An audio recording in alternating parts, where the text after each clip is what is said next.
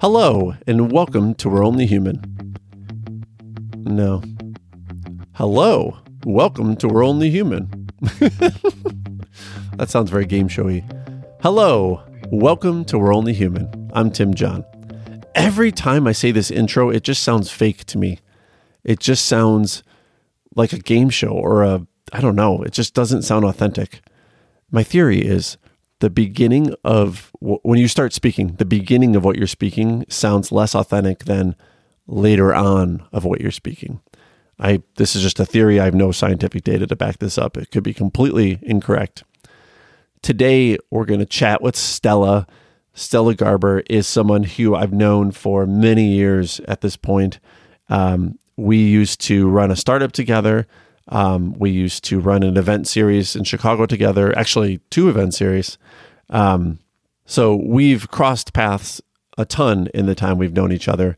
And Stella has always, in my mind, been someone I admire, someone who is very dedicated to those that she believes in and the work she believes in, and also to the causes she believes in. She wants to, in my opinion, make an impact on this world. So I'm really happy that she said yes to be here, and let's go ahead and do a quick sound check.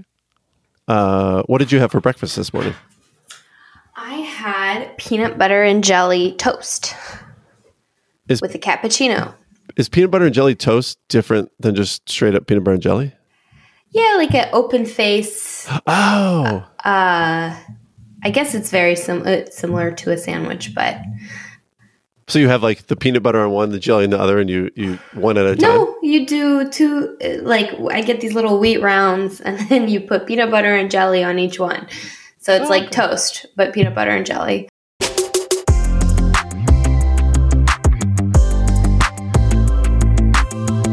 Today I'm joined by Stella Garber. She's a daughter, sister, a wife, a mother, an angel investor and advisor to several startup companies. And I just realized today's International Women's Day, isn't it? It is. And International Women's Day is not a big deal sort of in the West, but I am Eastern European. And it's like if you took Valentine's Day and Mother's Day and combined them, that's how big of a deal International Women's Day is to people of Eastern European background. So I'm really happy that we're speaking on this day, because I was just going to say, like, you are someone to me, all the time I've known you, which is quite a while now. You are someone who is so dedicated to basically what International Women's Day stands for. And so this is really weird fate. But I was going to say, you're someone who's dedicated to empowering women. I feel like you're someone who, from when I've known you, loves learning, believes in, I've always appreciated this, like open, direct communication. And you're someone, and this goes with the International Women's Day, and I think about it, you're someone that doesn't give up. And like, I love that. So like, this is in my mind, like Stella Garber. Who's Stella Gerber? That's what I would say. If someone asked you the question, who are you, what would you say? Oh, that's a great question. I feel like people struggle with writing their own bios. I know I do. I don't know. I guess it depends on the context, but it's, I guess I'm all the things that you said. I think I try to keep it real, be a well-rounded human. Professionally, I love startups, and it's a theme in my career that I've done a bunch of startups. We obviously did one together, and which we can talk about or not. And in the last couple of years, or no more than that, in the last 5 years, I've been also investing actively in startups and advising and working with some venture firms to also help startups. So I guess my professional identity is sort of wrapped up in entrepreneurship and innovation and marketing. And that's professionally. And then I have this whole other side, obviously, where I have 2 kids and I've got, what else? I love to read and travel, and people often are texting me for restaurant recommendations because that's the thing that I love. And I guess and I'm also, I think it's prescient now. Like I am an immigrant from the former Soviet Union, so I've been feeling a lot of that recently with all the current events. So that's a big part of my identity as well. I'm thinking, because as long as I've known you, and I knew you before you had children, like startups and sort of, you've always been this helpful connector. And I see that now in the work you do in a different capacity. Has becoming a parent and double parent now changed your perspective on any of that? Like, has that felt different being a parent, or has it just felt the same, like you want to help people even more? I mean, I think the big thing about being a parent for me overall is that it has made me a much more patient and empathetic human. I think I was empathetic before, but now I think I'm much more, and I was definitely not patient before. I'm a very impatient person. But when you have, you know, a toddler, that's one of the big things that you have to just ingrain. And I feel like that's why parents make really great managers, because you're able to keep perspective, you're able to sort of understand the hierarchy of what's important, what needs to get done right away versus what's, you know, can be put on the back burner. So I definitely think that those are the big overarching things.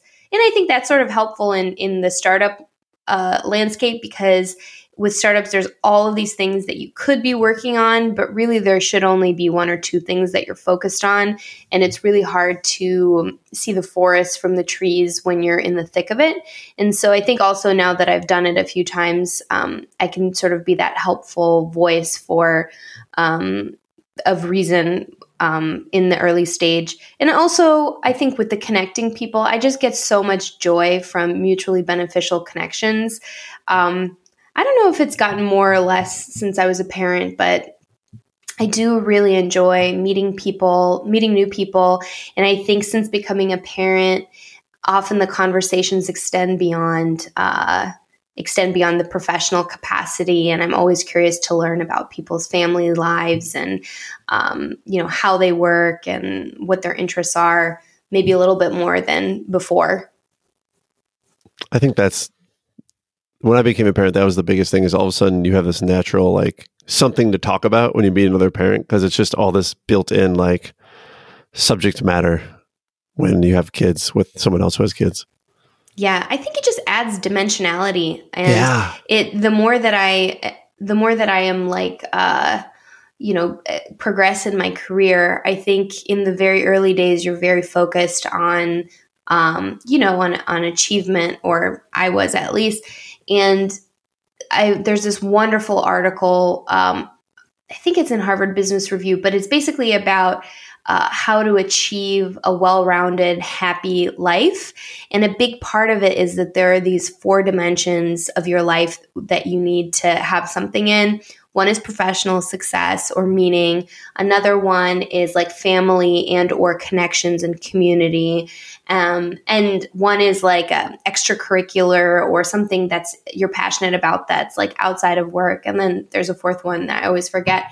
But I remember when I read that article, I was thinking to myself that some of the most successful people I know have that dimensionality. Like they are, you know, they're very successful at work, but they're also a parent, and they also, you know, they have achieved some success playing an instrument, or, you know, running marathons, or whatever it is. And it just encourages you to have more of the perspective on life and like the different, you know, the different dimensions, the different layers that a person can have. Do you have a definition of success, like that you, as part of your identity, want to shoot for? I think about that a lot. Like my definition of success, I feel like evolves over time. And I wonder, is it the same for you? Like, it's not necessarily always the same. It's a moving target. A little bit. I have my undergraduate degree was in psychology. And so I feel like I've been reading a lot of the research on happiness, like for a long time. And also about biases. And one of the biggest things about biases is that once the way to get rid of it is to acknowledge that it exists, first of all. That's like the first step. And I think with happiness and success, it's a similar thing where if you recognize that there is that hedonistic treadmill, or that the goalposts are always moving, if you can recognize that that's happening, that can be your first step in saying like, wait a second, you know, 3 years ago, I would have been so happy. What has changed with my perspective? So I think about that a lot. But for me, I think success means living on your own terms and feeling a sense of fulfillment in the work that you do. So it can be different for, you know, I think for everyone, it's a little bit different. For me, a lot of it has to do with freedom. And I think that's probably why I've been so interested in startups and innovation, is that you can sort of design your own life or design things like, you know, I've always been a huge advocate of remote work. And as recently as, like the winter of 2020, right before all the pandemic crap happened, or the pandemic, not just crap, but the pandemic, I was like traveling around and giving talks about how the future was remote work. And then all of a sudden everyone was living that, and in a horrible way, which, you know, not how I define remote work, but still it was like this eye-opening thing where people could see that you didn't need to be chained to an office in order to get work done. And I was like, duh, I've been saying this for a long time. Like, come on, for knowledge workers, at least if you're sitting in front of a computer all day, where does it matter where that computer is? Yeah, I know you've been a proponent of that for a long time, and the pandemic introduced us, many of us, to it. But I will say my own perspective on that did change. Like, the pandemic part was terrible, but then recently switching to a completely remote, like actual remote position at a company, and sort of entering that new position with the mentality of, I'm no longer working from home during COVID. I'm now working from home professionally. I started to see the benefits. Like, the negatives started to get pushed down a little bit. I still yearn for human connection, but I figured out ways to do that. And I started to see kind of what Stella was saying all along, was like, there are a lot of, if you're fortunate enough to have this opportunity, there are a lot of benefits to the situation. Well, I think that remote work outside of a pandemic, obviously, when you have childcare and you're not worried about going places and getting sick. So I'm just going to caveat that when I talk about remote work, it's in the context of a non-pandemic.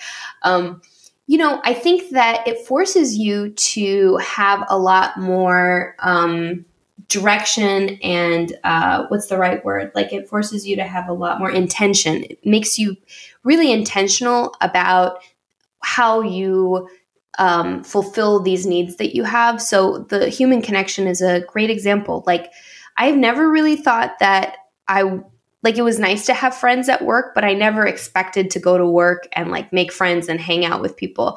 I was like, you go to work and you work, and then you have friends that fulfill a different need outside of work. So my friends have no idea what I do. Like, it's kind of hilarious.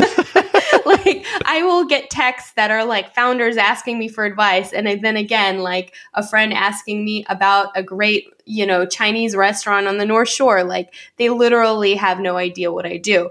And I love that, because that makes my friends and my social connections, I sort of seek out the different types of people that I want to connect with versus the people that the company has decided should be a social circle for me. So over the years, I've had the benefit of cultivating a really great network of professional friends, a lot of women going through like a similar career trajectory.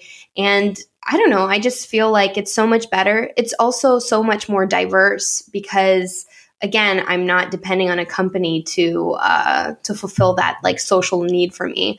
And also, I just find that, especially when you're a parent with young kids, all of these like happy hours and dinners and things that you're supposed to go to, I find that they detract from your happiness and your sort of life because it takes you away from your family. And for me, being, you know, the family part for me was always my number one priority.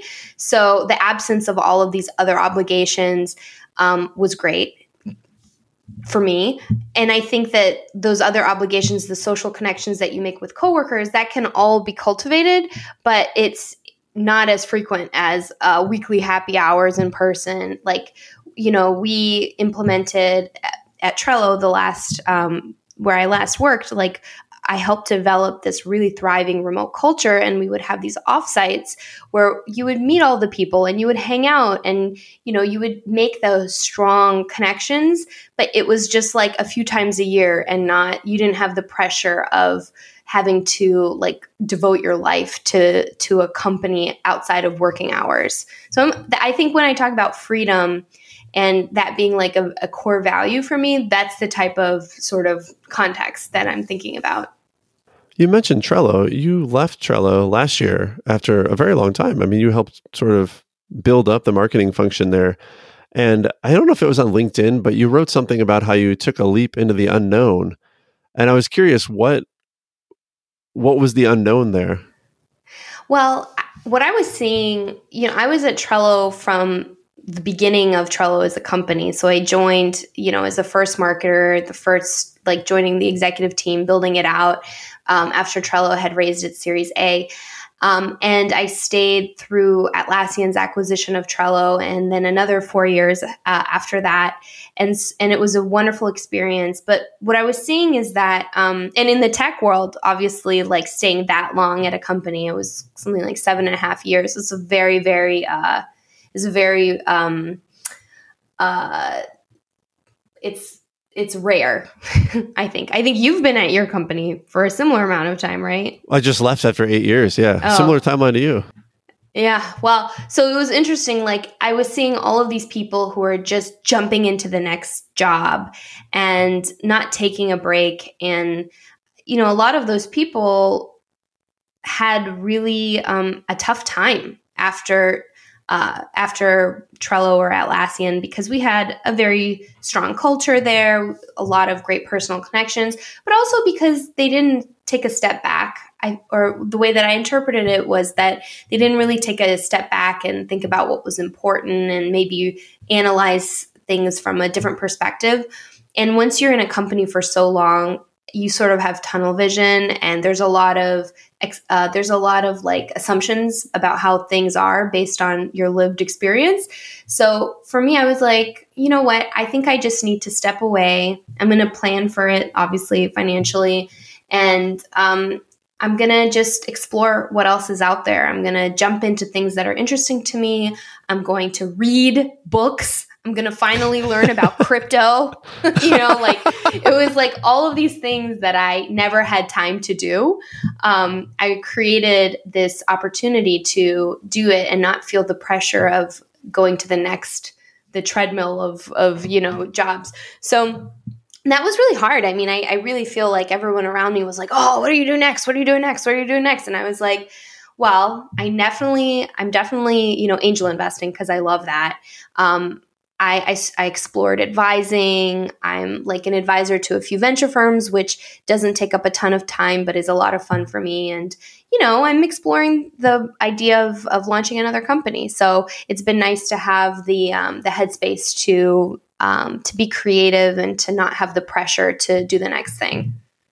Did it feel jarring at first? I mean, being at Trello for that long, and I imagine being quite busy, I mean, as a startup, building that to what it became, and then even planning for your departure and planning for giving yourself some headspace. I imagine those first like couple of weeks must have just felt, if not jarring, just kind of uncomfortable. Well, I was preparing for it. I mean, you and I both know that I have a very strong type A personality, but I was on maternity leave, and I sort of knew that my time in Atlassian was coming to an end. So I was starting to think then like what I wanted to do. And I interviewed a little bit, and I like ramped up my angel investing, and I took on one advisory position with a startup. And I was like, so when I was leaving, I had a pretty good idea of what it would look like. I will say though, like I sort of jam-packed it all in so that once I left Atlassian, like the very next week I was in back-to-back meetings. And it took a few months for me to say, wait a second, like I'm in charge of my schedule. So I can create these, you know, afternoons where I can go for a walk and think and read and listen to podcasts. Like I don't have to be in meetings all the time. And I think that was more of a, a turning point for me was recognizing that I could really design this transitional period to be whatever I wanted. And obviously, like, if I didn't have kids, I would have just traveled, you know, and like done some whatever people do when they don't have, you know, those kinds of responsibilities. But I tried to make the most of it, even though, even though I obviously have responsibilities at home. Just a few. Yeah. Were there any big, like, I find anytime I've intentionally slowed down in my life, I've found there's always sort of those moments of discovery about myself that I probably never would have come to had I not chosen to slow down. And you mentioned a little bit there about, you know, realizing you now have control over your schedule, that others can't necessarily control it. Were there any other of those, like, aha moments that maybe you wouldn't have come to otherwise? I was doing a lot, and I definitely recommend this for people who are, like, you know, going through a transition period and dealing with a lot of the ambiguity. There's a lot of things that you can do to help you figure out what's going to make you happy moving forward. Like, I read this book called Designing Your Life, which was about applying design thinking to or design systems thinking to your life design. And I thought that was a really interesting framework. There are also, and I think within that book, they also talked about doing an energy audit, which was like going through a week and seeing the things that give you energy and the things that take energy away. And so then you can sort of think about, how you can lean into the things that that give you energy and design your workday around that. So I think there was a lot of introspection, and interviewing for different roles also helped me, because I didn't realize it, but I had like a lot of visceral response. Like, I was interviewing for this role that, on paper would have been amazing, but I was having a really hard time falling asleep at night, and I was having all this anxiety, and I was like, oh my God, if I do this, I have to sit in Zoom meetings for 8 hours a day. And like, I don't want to do that again. And it took me a while to like actually listen to myself, because my mind was like, this is the logical next step in your career as like, an executive. And then my body was like, don't do that. Please don't do that. Why aren't you listening to me? So I think that I sort of, that was maybe like a moment where I was like, oh, wait, I'm having a visceral response that I should probably pay attention to. And that's going to like, that's like my gut speaking to me about what I should do. And obviously, like, for me, I was very lucky. I have a lot of different things that I can be doing given what I've done so far in my career, and also like focusing on networking and creating really strong relationships with lots of different people, including my former coworkers. We're all still, we text each other all the time. We're all very, very close. We traveled to see each other, and it's a very beautiful like relationship. So I guess that would be some advice, is to, if you're in a transitional period, to make sure that you're listening to your physical cues and listening to yourself about what you want to do. It blows my mind how the body can react to like the mental thoughts. I was never kind of like you, like I noticed this in recent years when I was getting like anxiety or other physical ramifications from like mental and changes in life. And it blew my mind that like, oh my God, like my body is physically reacting to what's happening in my life. And like you said, you almost can't ignore it, which is, I think, the point that your body's trying to make, but it's kind of like fascinating that is how we're built. And it's like, you don't want to get to a point where you can't ignore it, because then you're going to have a lot more problems. Yes, that's a very good point. I think it was somewhere you wrote that your motto has always been to do things that scare you and make you grow every day.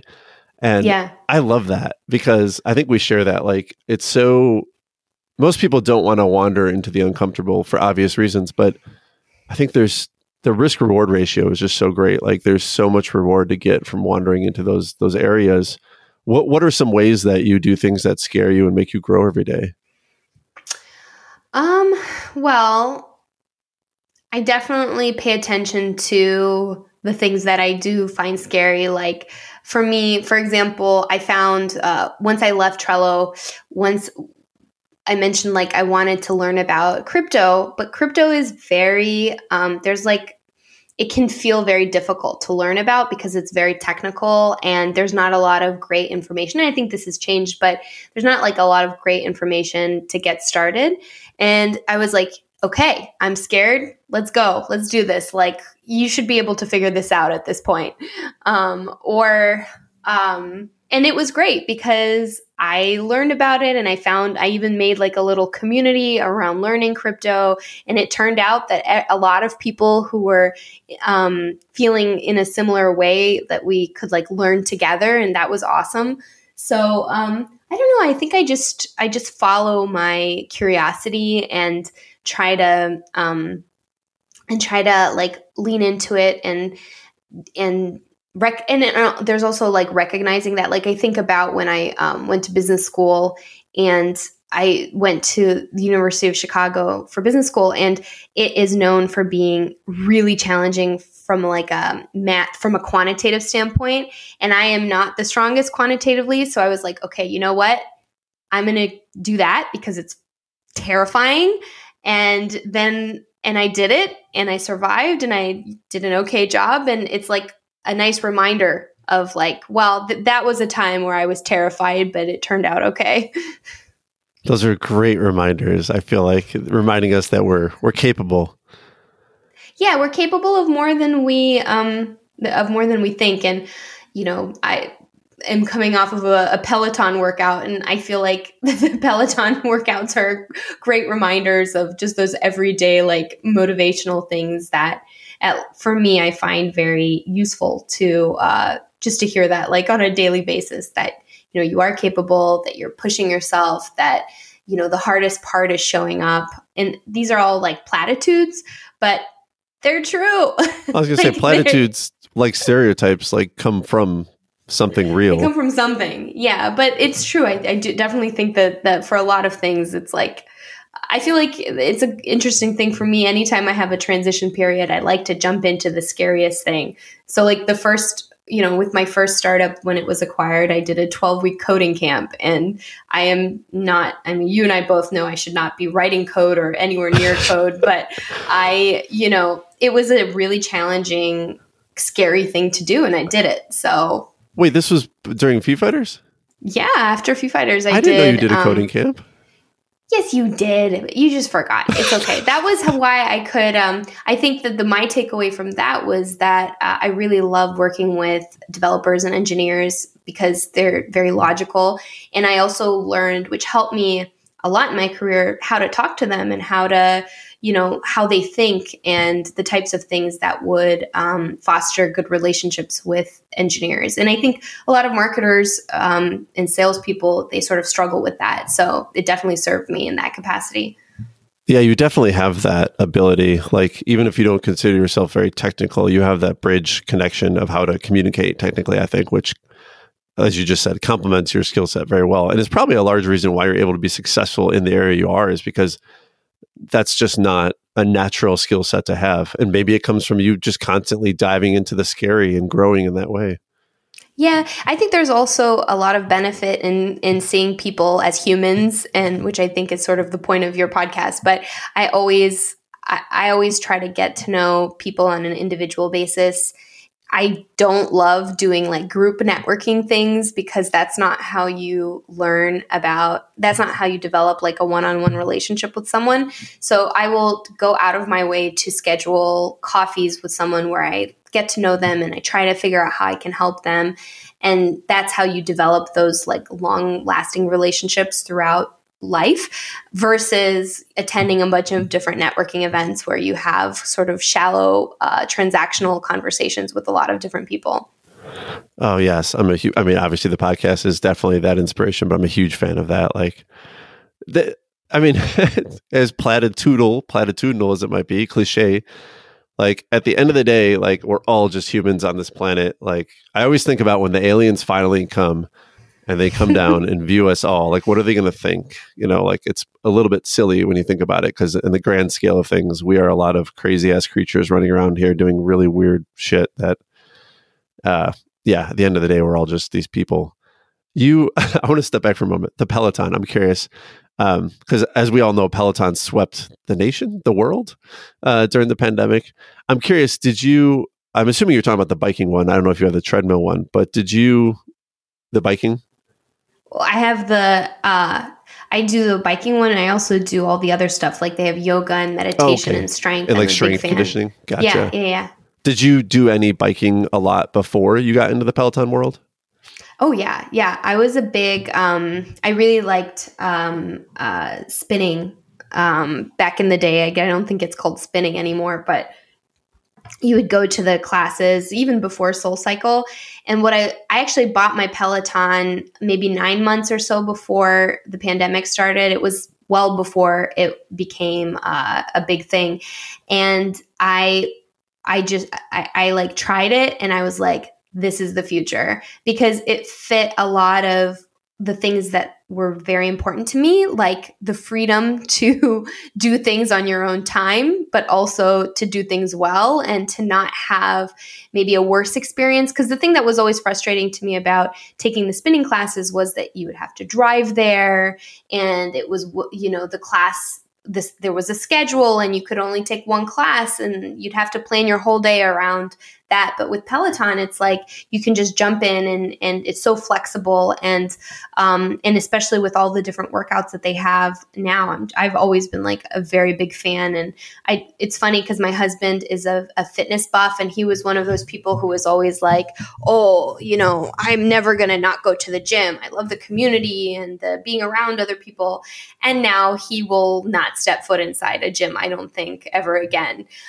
So it was, I feel like in my life, maybe working in technology, I sometimes will be able to see the trends a little earlier, like the remote work trend, and with Peloton, how it was like democratizing fitness. And obviously there's a lot of, people have a lot of opinions about Peloton, but at the end of the day, it lets people push themselves and have access to fitness in a very easy and accessible way that they wouldn't have had otherwise. I don't have a Peloton, but I have like the app, because I have my bike, and then I just got a trainer for my bike, and I call it my DIY Peloton. Mm-hmm. But you can get the app still, and you can still participate in all the classes, either live or on demand. And I was sort of not like your husband, not a gym person, but I was more of like, I'm an outdoor biking person. I thought, why would I ever want to sit inside and bike with someone on the TV? And then I did it because pandemic and also winter in Chicago. And I was completely hooked on this idea of, for me, it's the music. Like, I love picking out the class that has the soundtrack I'm in the mood for. But those instructors, and they, depending how you feel that morning, like, that really does make a difference. Like, when they are kind of building you up and sort of like, just sort of all there for you and really pumping you up for the day, that has honestly made a difference for me some days. I'm like, this soundtrack combined with this person smiling and energetic, I would have been worse off had I not started my day this way. And so that's, for me, the big part. But I didn't even think about what you said about democratizing fitness. Like, that concept opens up a whole new world for some people that maybe couldn't make it to the gym, or that doesn't fit their lifestyle.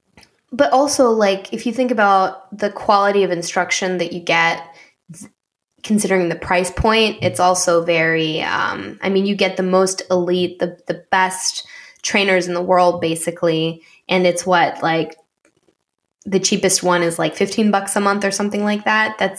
And before, you would have to be attending a gym that was like over $100 a month. And obviously there's, there's pros and cons to each thing, but I'm a big fan of Peloton. And I think within the context of being a working mom, it creates a lot of opportunities for you to get fitness in, and it's so important for mental health to be to have all these different opportunities to participate, when otherwise it can feel very difficult to find the time to do so between work and kids.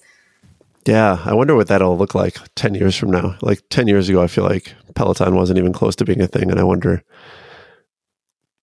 what that'll look like. So actually, speaking of 10 years from now, 10 years ago, we met, I think in 2010, so 12 years ago, a long time ago. Feels like a couple lifetimes ago. I'm curious though, like Stella of 2010, Stella of 2022, like, is this, and I don't mean like, maybe professionally, but like this, who you are today, is this who you saw yourself being today 12 years ago? Or did you even think about who you might be today? Oh yeah, definitely. I mean, being a very ambitious type A person, I definitely thought I had everything laid out. And ironically, I'm exactly who I thought I was going to be. I think that I got there not in exactly the way. And, you know, careers are not linear. They can be very, you know, up and down. So, but at the end of the day, I feel if I could give myself the advice of my today self and my 2010 self, I would just say, like, keep doing what you're doing. You're going to make it. You're going to live your dreams. So just keep being a person who lives by their values and who seeks integrity in their interactions, and also who always strives for excellence. I think those are always been things that really define who I am, and you know, it worked out. Striving for excellence. What are those other values? You said live by your values. Yeah, I mean, striving for excellence, having integrity be at the core of everything that you do. One thing that I see with a lot of people is that they sort of chase after whatever is the hot new flavor, especially in tech.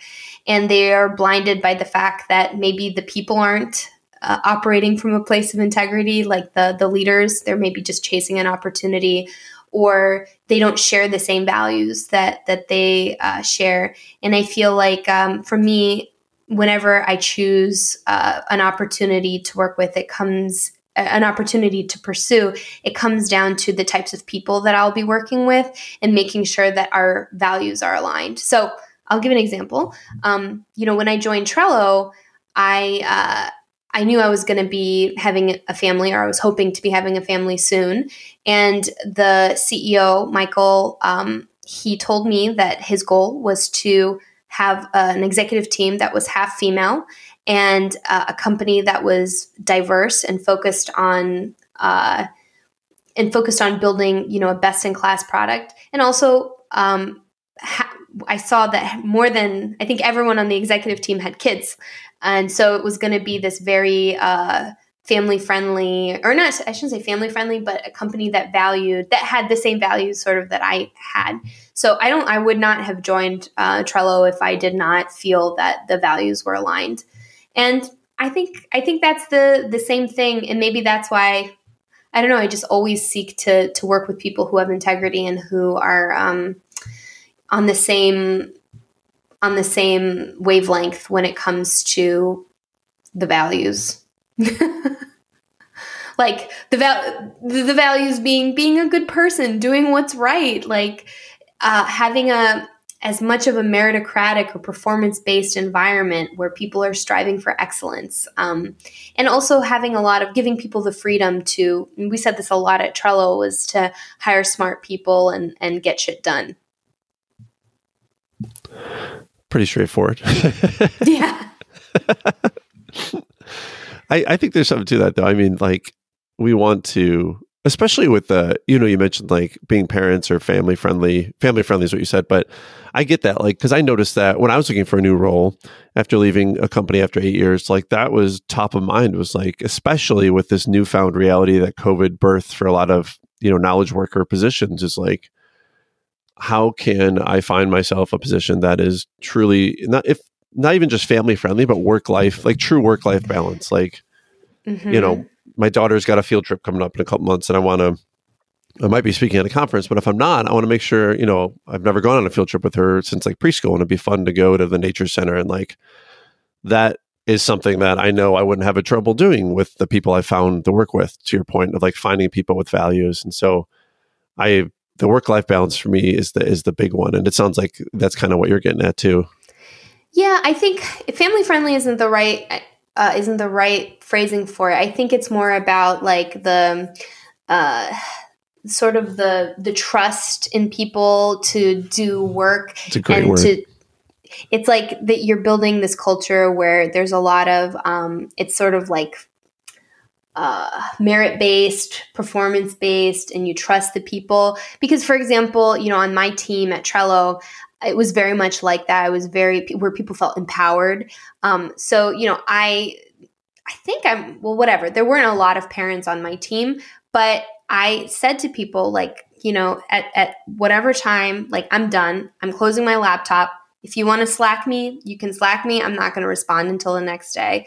And, you know, unless obviously there's exceptions to that, like, you know, there's campaigns and launches and whatever. But for the most part, day to day, that's the thing. And you know what? I had a woman on my team who published a book while she was like in her off time.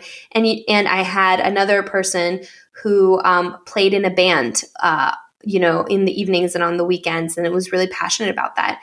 And the people who have those sorts of hobbies and interests, they only enhance your work. So while maybe I choose to, you know, have my kids and focus on my family and hopefully have some hobbies outside of that, just because I don't think that there should be a burden placed on the people who aren't choosing to go that route. But they have interests and hobbies and things outside of work too. And those are just as important for enhancing them and inspiring them and, you know, up-leveling how they show up to work too. Yes. Well-rounded people. Speaking of hobbies, yeah. Are there any hobbies that you've recently picked up? What hobbies have I recently picked up? I'm not a big hobby person. I love reading, and I would love to get back into traveling once that becomes more of a thing. My family, I think the big thing that we just did was we spent the winter in Miami, and that took a lot of planning and logistics with the two kids and the school and everything. So that was our big thing was skipping the Chicago winter. That's a great hobby. Yeah, definitely. I wish we could do it again. I don't know if we'll be able to. How did that work with, because your oldest is probably in what, kindergarten? Did they just do like remote or something? No, I actually found, he's in pre-K, and I found a Montessori preschool that would take him for the 3 months. And then my daughter, we just had a nanny who took care of her. So it was really great because my husband and I both work remotely, and we were able to spend a lot of time outdoors, and it was great. I mean, we all got COVID, and that was horrible. But I feel like regardless of where you were, it was when the Omicron was happening, you were likely to have COVID. Yeah. Do you feel like you've, check that box now that you've like gotten the virus that's been all around? Yeah, I mean, like, we obviously you're all healthy, recovered, but yeah. Thankfully, I mean, we were all low risk, so I wasn't. Yeah. I was worried about it, but I try to be very statistically oriented and looking at the data. It, you know, we were all low risk, so I don't think that. You know, I think there's like trade-offs, right? Like if you're optimizing for not having COVID at all, that means you're not going places or hanging out with people or, you know, and with kids, I feel like that's, that can be a negative trade-off for their mental health and development. So everyone makes their own choices, and those were the choices that we made. Oh yeah, for sure. And it really does with the kids. Like my kids did the remote year, like so many kids did. And that was so tough to watch, more so for my daughter. She was in kindergarten at the time. And that's the one year. I feel like of all the years of like early education, kindergarten is like just social. And so she had 2 hours a day on Zoom, and that was it. And then when they went back the following year in person, which was this past year, it was just so noticeable how happier they were. Like it was just such a... So I know what you mean, like with the kids, with the... It's a tough balance of, you know, you want to keep them healthy, of course, but there's also the mental health. Yeah. And I follow a lot of more statistically oriented people who are like reporting back on the data around kids. And so it made me feel okay in the decisions that we made. Oh, absolutely. I'm glad to hear you're all healthy and recovered and still got to enjoy the winter and a nice climate. Yeah. What inspired that? Was that, Other than like, we just want to get out of sort of the house and out of the Chicago winter? Or was it like, we haven't traveled in 2 years, we want to kind of get out? Like, was there any inspiration? Well, my family has always, not always, but for the last like 15, 18 years, they've had a vacation spot in Miami. And so we usually go down for a couple of weeks and then we'll come back. And this was the first year that my husband was also able to work remotely. So it was like kind of a no-brainer for me if we could figure out how to do it logistically. Because I mean, I love Chicago. I love living here. But man, the winter, for me, it's less about the cold and more about the darkness. And I sort of get that seasonal affectivity, you know, and so for me, it was more about being able to be in the sunshine and not feel depressed. Oh, I'm the same way. Like, it's less about, I'm an outdoors person. So like, not being able to comfortably be outdoors for arguably 4 months is, yeah. It's really hard, but I will say I love Chicago, and we were very happy to come back home after being in Miami for 3 months. Oh yeah, it probably felt good to be in your own bed and just all that the visceral reactions that come from what we consider our homes. Mm-hmm. Did the kids enjoy it? Like, do you think it was a fun experience for them? Oh my gosh! I mean, we did it basically for the kids because. My son learned how to swim. He had not learned how to swim. And in Miami, he was in the pool every day and we had him taking swim classes. And my daughter she actually started to walk in when we were there. So I feel like if she had been here, they were just outside basically all the time. Yeah. And that was really great. I think that's the ideal is if you can do the snowbird lifestyle where – because the problem with, you know, Miami is that the summer is like really hot. Well, there's lots of cons, but they're going to have, you know, basically the summer experience or the ideal weather experience, both in Florida in the winter. And then this year you know, hopefully they'll get the Chicago summer experience soon. So it's going to be great. I am all for that snowbird. Like this year, I've made it intentional to the weekends I don't have my kids, like try and get out of town, like traveling to all climates and safely, of course. But I'm starting to understand why people go away for the Chicago winter, then come back in the spring and the summer. And like you said, your kids are going to love that. Yeah, I don't think we'll be able to do it again, but. It was good while it lasted. Yeah. Well, and him learning to swim, that's a huge milestone. Yeah. And it's really amazing how quickly and I noticed that from before when we would go down, I noticed how young the kids are and they're swimming so well. And it's because to them, it's just second nature. They're just like every place has a pool and the kids are in the pool all the time. And you know, that's obviously not the case here. So I was like, I think it would be a great life skill for my kid to be able to just pick up swimming and have it be second nature. Yeah, I agree with that. I every time I like you fly into like Phoenix or even Florida, and as you're coming in, you look down and all the residential areas, everyone's got an outdoor pool, and you're like, that is a totally different lifestyle.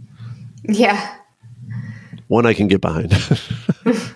Yeah. I don't know. I think it would be scary to have your own pool, especially with the small kids, but it's nice to have like a community pool nearby. Yeah. Yeah, that's true. There's like, there's in some towns, I feel like in some of the suburbs of Chicago, at least if you have an in-ground pool, you have to like have a fence or something. There's some conjunction which I think is to prevent like, I don't know, strangers from wandering in and falling in your pool or something. Oh, yeah, I mean, that would make a lot of sense. I don't know why you would have a pool in Chicago, but okay. Or at least an outdoor one, yeah. Yeah. So what's next for Stella? Like, because I'm just thinking earlier you said what you would tell your younger self is like, keep going, keep doing it. You've done it. You know, you've made it. And in my mind, I thought, oh, are you done? Is this Stella? Or what's like, do you have like plans for the next phase of who you are? Well, I don't know about plans, but I have a lot of ideas. And I'm sort of just going to go with it. Like, you know, I'm thinking through what starting another company would look like. And if it works out, I would love for that to happen again. And if not, then there are going to be lots of other opportunities and things that pop up, because I'm really leaning into the idea of when you develop a reputation and you've done the work, develop a reputation of doing good work, and being a good human, there are always going to be opportunities presented to you.